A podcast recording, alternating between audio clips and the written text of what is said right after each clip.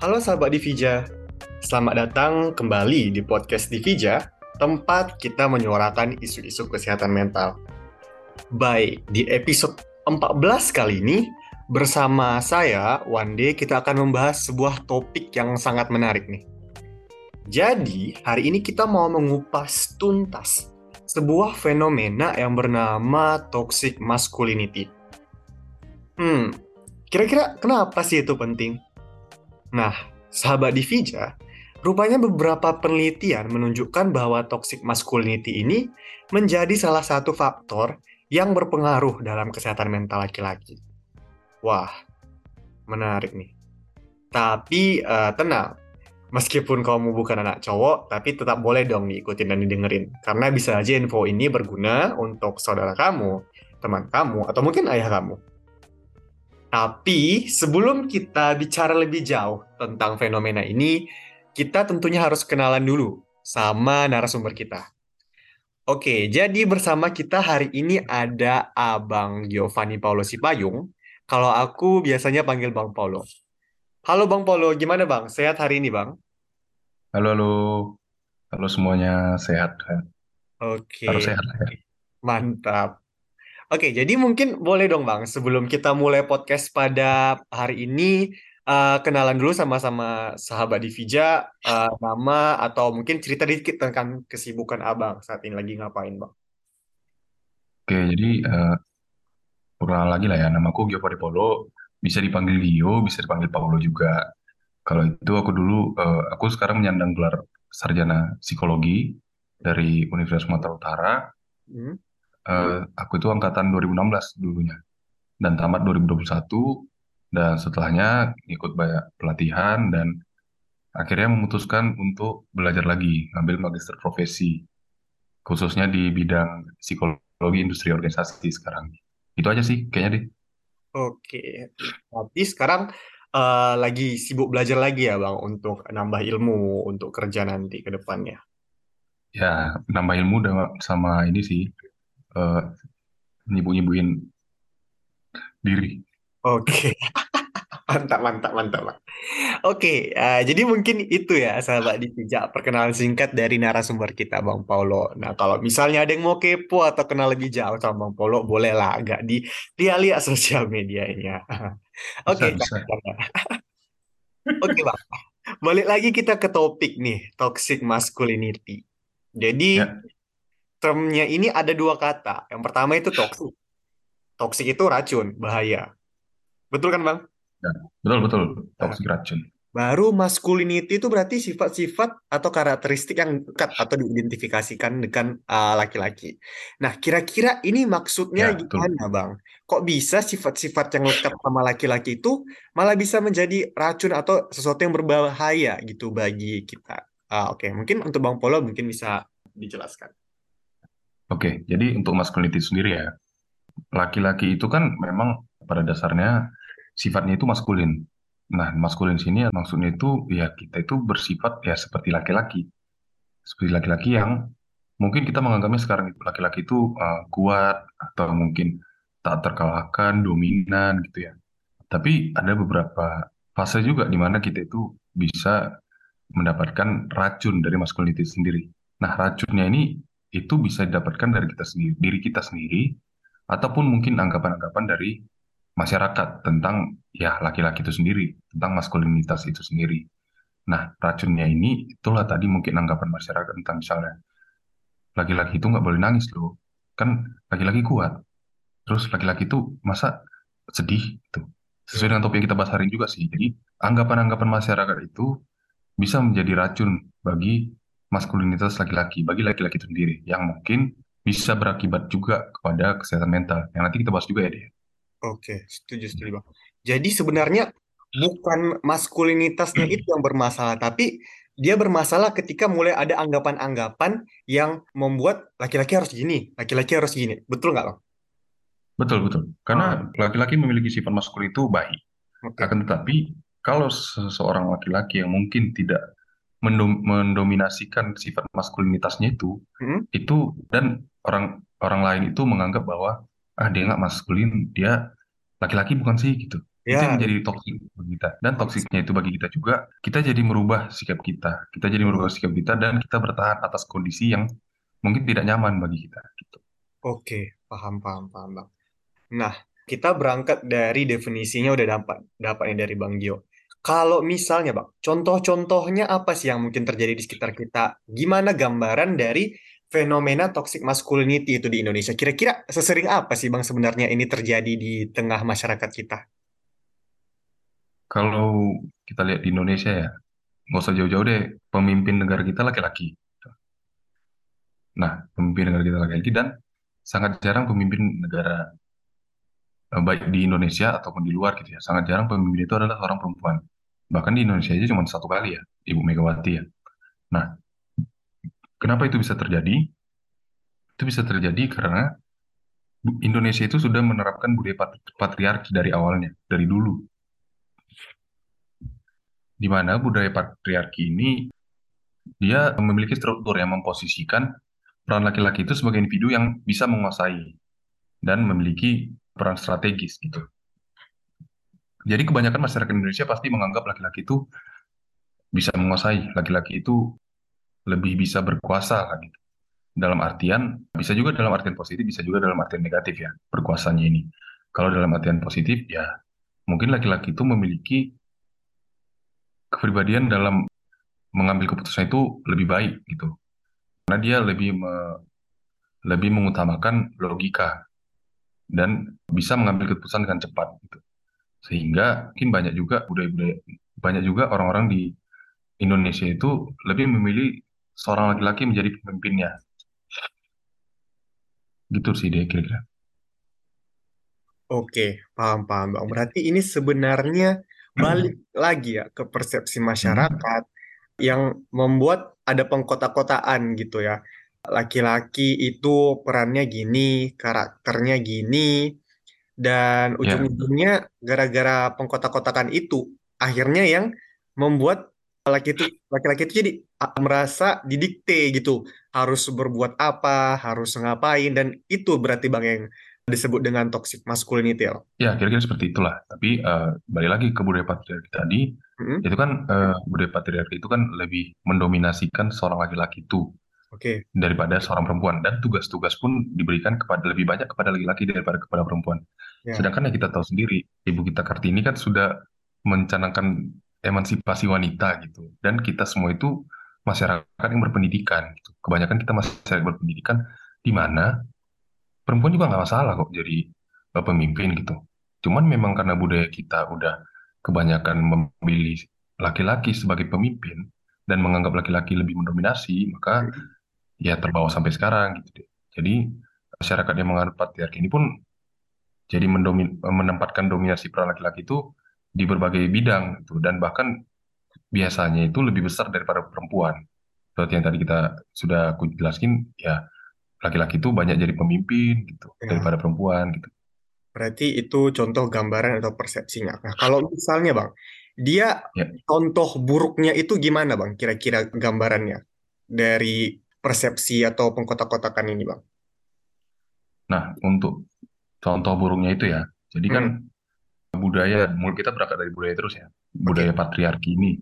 Nah, budaya patriarki ini makin ke sini tuh makin dibawa menjadi norma sosial, di mana laki-laki itu harus bisa memegang kendali agar eh, harus bisa dilihat lebih baik, dihormati, Mm-mm. gitu. Dan dalam budaya patriarki ini menerapkan bahwa laki-laki itu yang menunjukkan sifat maskulin ini akan dilihat lebih baik, dihormati dan memegang kendali tadi kan, dibandingkan dengan perempuan yang menganut sifat feminim. Sebenarnya kan kalau kita pikir-pikir, ya perempuan juga ada yang lebih ke maskulin gitu kan, dan laki-laki juga ada yang lebih ke feminim. Nah, hal buruknya adalah karena hal ini udah, udah mengakar bertahun-tahun dan diajarkan gitu, diwariskan secara turun-temurun bahkan. Ini membuat nilai-nilai maskulinitas ini dan menjadi nilai-nilai ketidaksetaraan gender. Nah, nilai-nilai ketidaksetaraan gender inilah yang mungkin bisa menjadi hal buruk gitu. Jadi, masyarakat Indonesia lebih mendominasikan, lebih menganggap laki-laki itu bisa memimpin, lebih bisa mendominasi, lebih bisa mengambil keputusan gitu. Nah, dan sebenarnya kan kita juga sepakat sih bahwa perempuan dan laki-laki itu berbeda. Akan Mm-mm. tetapi dalam sisi kemanusiaan itu tidak Ya. bisa dibedakan. Dan perbedaan ini pun yang dibentuk secara sosial ini sebenarnya tidak muncul secara alami juga ya. Maksudnya itu pasti kan sudah ada pembelajaran juga dari orang-orang di sekitar. Bahkan dari sekolah juga pasti sudah dipelajari. Sebagai contoh nih, eh, anak SD gitu. Anak SD laki-laki, terus dia ngompol di sekolah. Terus dia dimarahi. Gimana sih masa anak SD eh, laki-laki kok ngompol gitu? Lah, dia kan manusia, dia kan dia kan juga mungkin belum mengerti gimana caranya untuk buang air kecil yang baik. gitu. Dia belum, mungkin dia masih takut untuk minta izin kepada gurunya gitu. Tapi yang membuat itu toksik adalah yaitu tadi ujaran orang lain bahwa eh, anak laki-laki itu nggak boleh ngompol di sekolah gitu. Dan inilah yang mungkin diajari dari bahkan dari kecil ya dan udah temur turun temurun juga bahkan dari aku dulu waktu SD juga sudah muncul ini gitu. Aku SD tahun 2005 gitu sudah muncul dan sampai sekarang fenomena ini masih ada. Terus ada di masyarakat kita ya. Terus ada ya. Oke, Bang. Jadi ini ada nih dapat poin menarik tadi dari Bang Paulo. Jadi laki-laki itu bakal lebih di value atau lebih dihargai ketika dia menunjukkan sisi maskulinitasnya gitu ya, Bang. Sedangkan Ya, misalnya dia jadi pemimpin, dia jadi kuat, jadi dominan, sementara kalau misalnya dia menunjukkan sisi lemahnya atau feminitasnya itu malah dianggap rendah gitu sama masyarakat. Jadi dia nggak boleh cengeng, nggak boleh terlihat lemah segala macam. Betul kira-kira bang? betul betul betul. Jadi ya dengan orang lain menganggap bahwa dia melakukan sesuatu hal yang tidak maskulin bukan berarti dia tidak maskulin. Bukan Oke. berarti dia dia menyalahi aturan gitu. Itu Mm-mm. kan eh, tergantung kepribadian orang lain juga ya, dan kita nggak bisa menyalahkan hal itu. Dan kita nggak bisa menyatakan bahwa semua laki-laki itu maskulin, semua semua perempuan itu feminim. Karena tergantung lingkungannya juga. Kalau lingkungannya mungkin mengarahkan dia untuk menjadi maskulin, ya dia akan maskulin.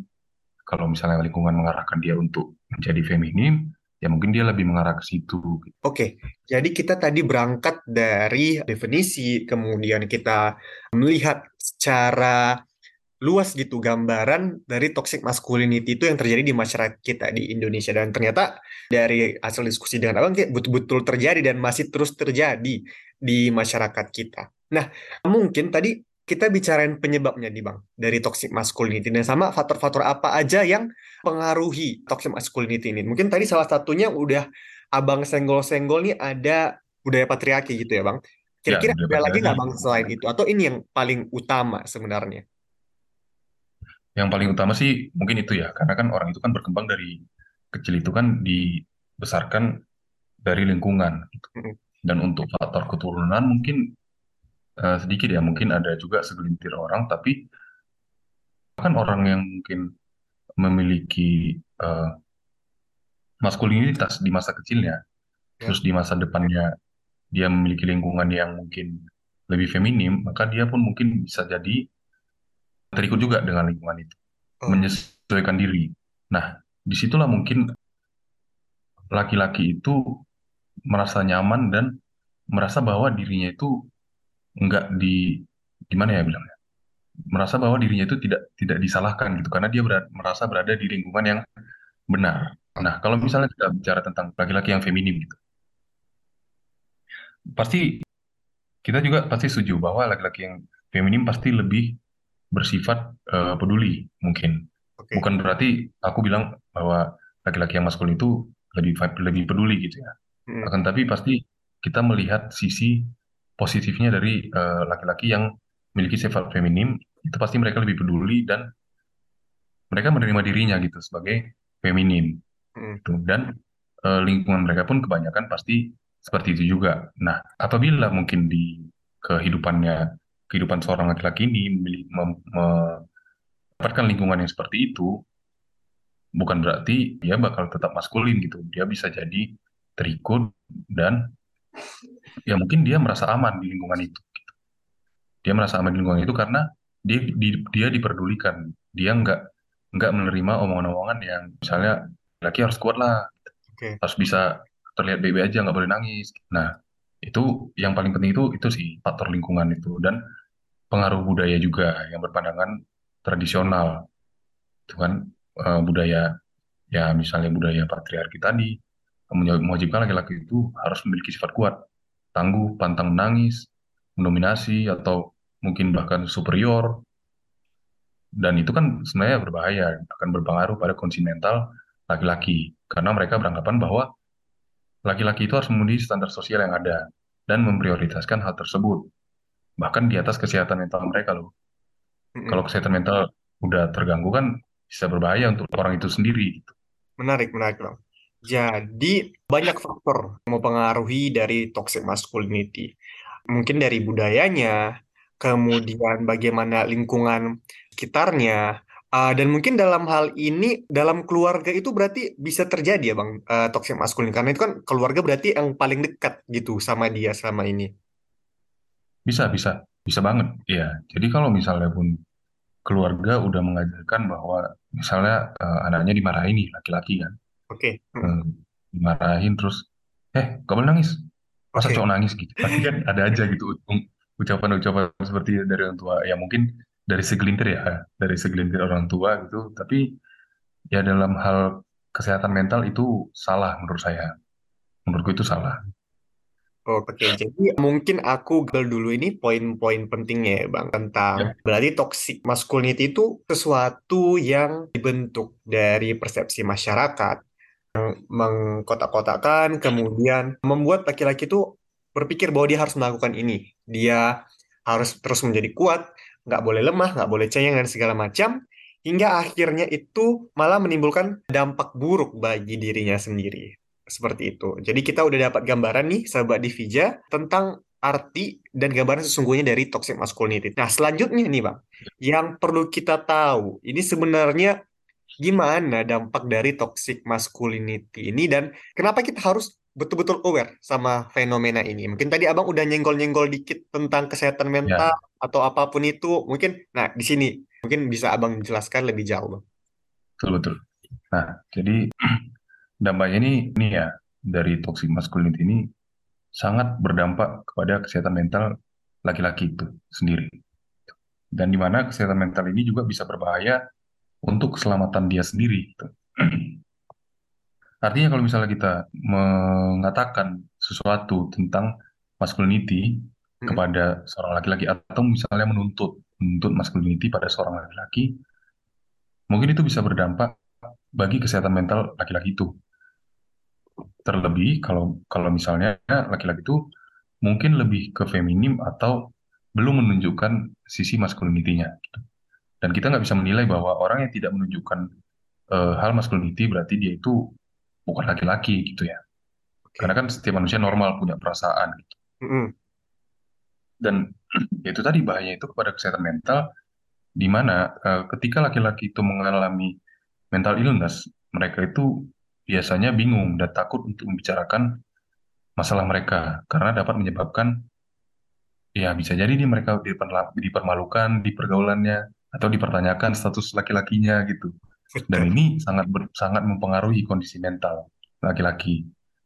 Nah, sebuah sistem sosial yang memberikan kekuasaan kepada laki-laki itu menyebabkan laki-laki itu berpotensi juga sebenarnya menjadi pelaku kekerasan terhadap perempuan.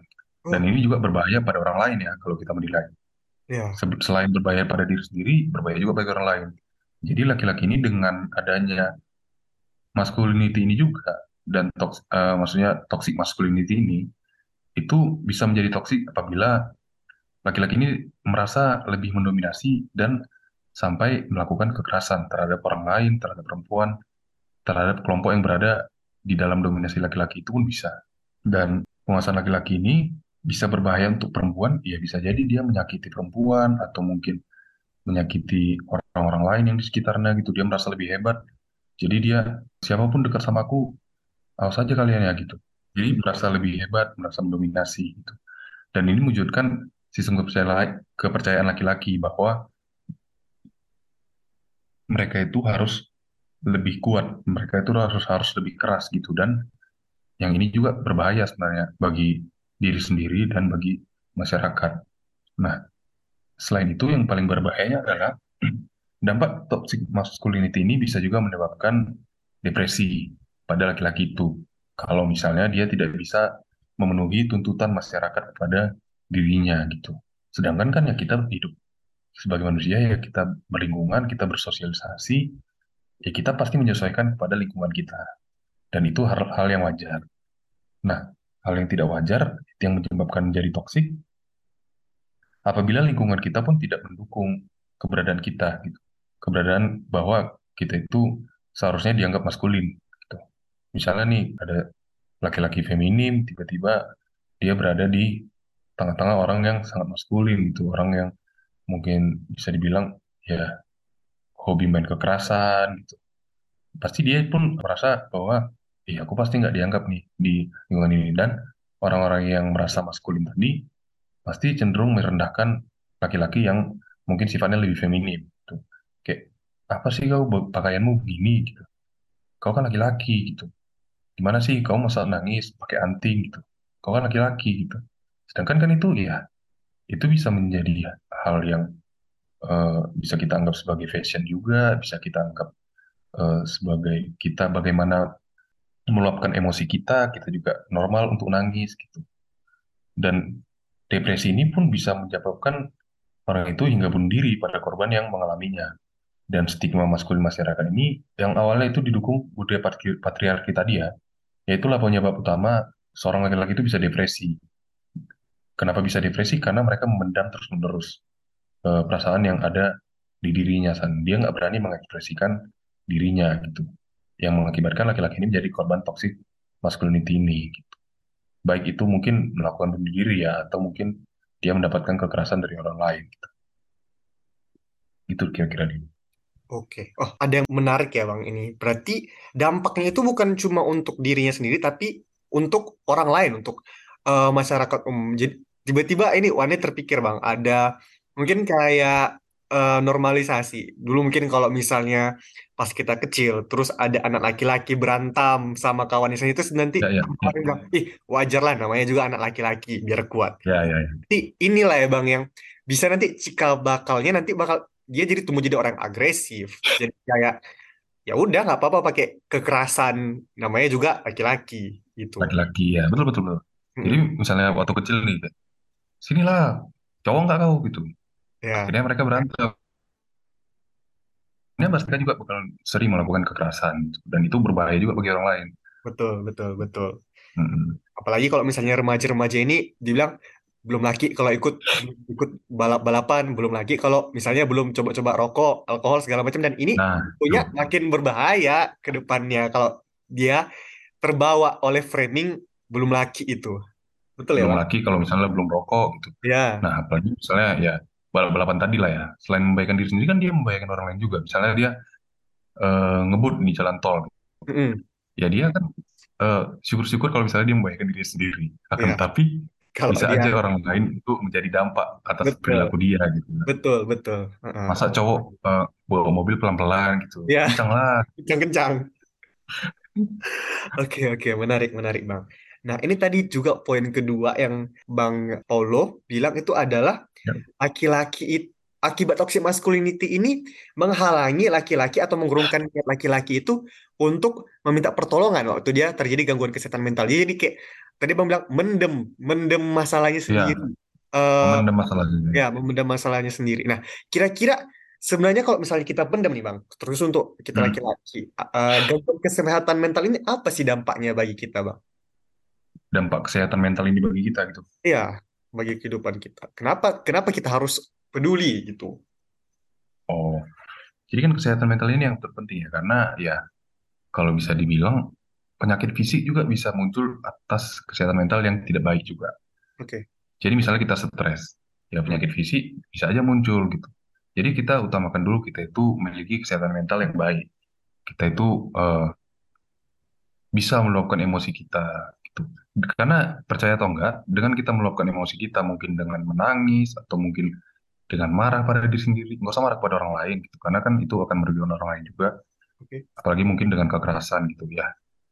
Kita alihkan aja gitu mungkin dengan olahraga atau mungkin kita bercermin terus gimana sih kau gitu. Ya. Kau harus gini loh, harus kuat gitu.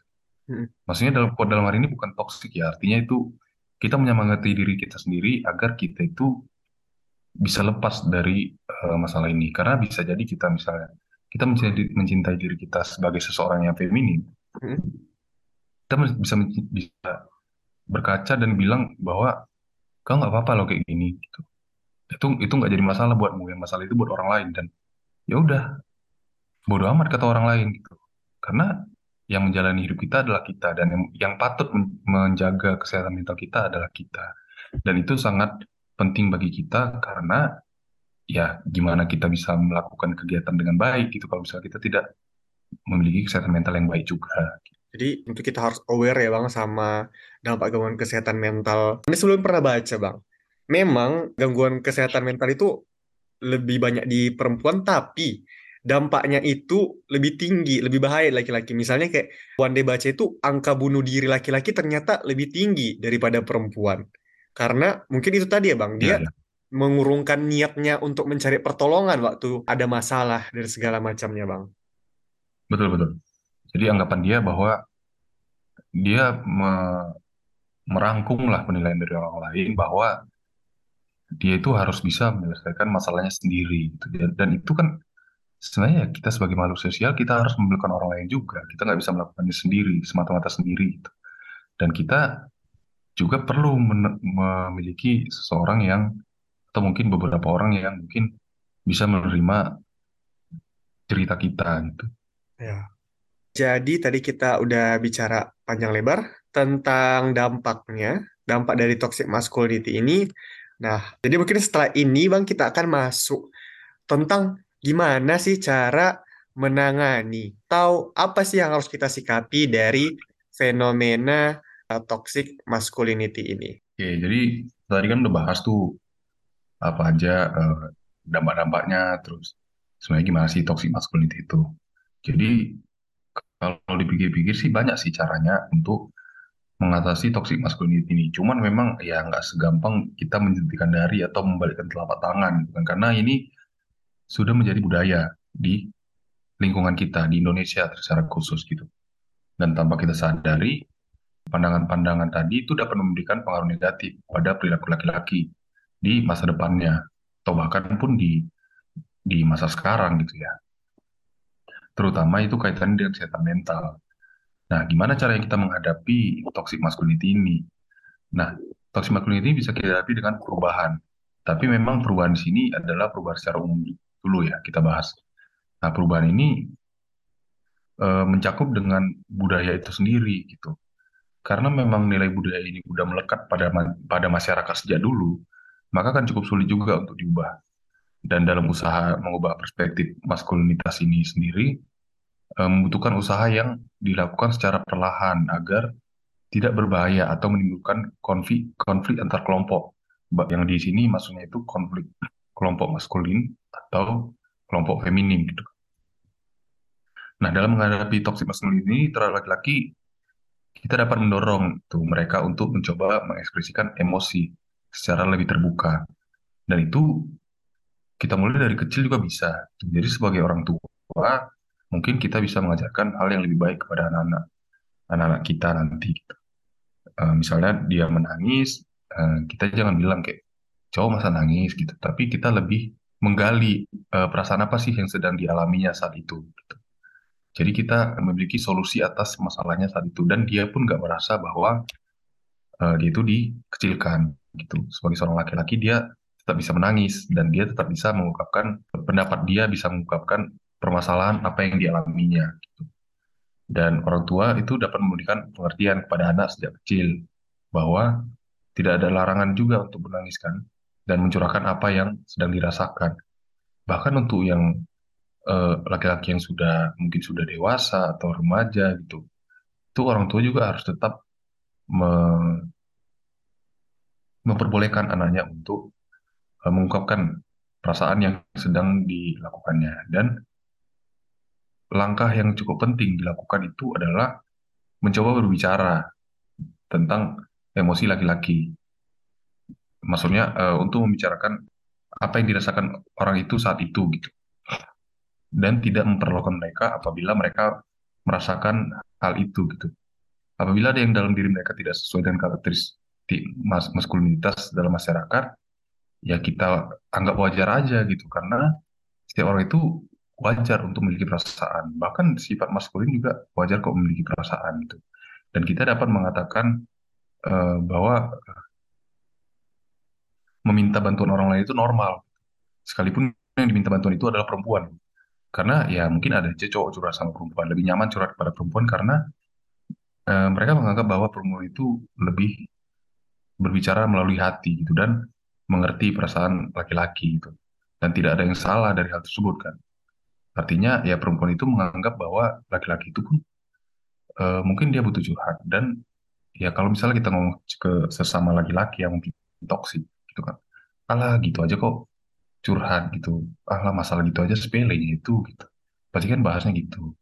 Dan ini juga dengan kita berani uh, menceritakan perasaan kita kepada orang lain itu otomatis juga bisa meningkatkan kesehatan mental kita dan ya kita bisa bilang juga bahwa dengan menunjukkan rasa empati dan menunjukkan dorongan kepada mereka yang mengalami kesusahan itu, ya kita juga bisa sebagai medianya, kita juga bisa uh, memiliki kesehatan mental yang baik juga gitu dan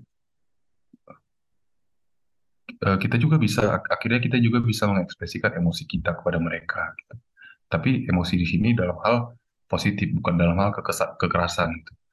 Dan selebihnya itu ya mengurangi tindakan kekerasan akibat toxic masculinity. Gimana cara melakukannya? Ya dapat dilakukan dengan cara mengajarkan kepada anak-anak sejak dini tentang sikap saling menghargai dan memiliki setiap orang itu memiliki batasan pribadi yang tidak dapat sembarangan kita lewati gitu. Dan perlu juga adanya pengawasan terhadap media hiburan yang dilihat oleh anak gitu agar anak dapat mengerti bahwa eh, elemen-elemen uh, yang terkait dengan toxic masculinity ini tidak patut untuk dicontoh. Gitu, gitu sih deh.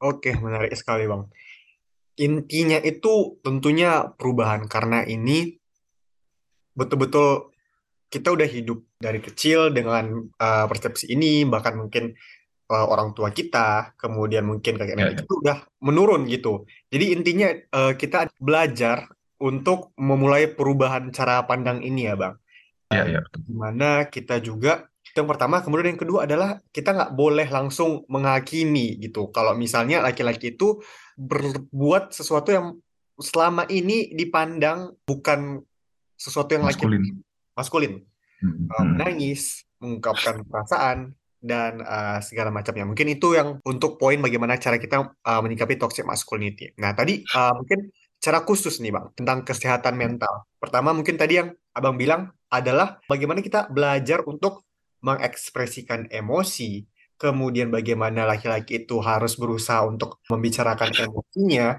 kemudian bagaimana dia mulai belajar untuk menerima bahwa itu butuh uh, dia itu butuh bantuan gitu bang. Apakah itu betul bang? Ya. Apa, itu poin-poin yang harus dilakukan oleh laki-laki ketika dia mulai merasa kalau dia ah sepertinya uh, mulai ada yang nggak betul gitu uh, dengan dirinya. M mungkin dia uh, mulai merasa stres, depresi, cemas dan lain sebagainya. Ya, ya. Itu itu menurut menurutku wajar sih. Setiap orang kan pasti memiliki tingkat stres yang berbeda-beda juga gitu. Dan bisa dibilang tingkat stres itu bakalan lebih meningkat lagi apabila ya dia tidak melakukan itu, gitu. Dia tidak memiliki tempat untuk bercerita. Dan ya kalau kita pikir-pikir ya, misalnya nih cowok lebih memilih untuk bercerita ke psikolog gitu kan. Dan itu kan memiliki apa namanya uh, memiliki biaya gitu dan nggak semua orang bisa sanggup untuk pergi ke psikolog untuk menceritakan permasalahan yang terjadi.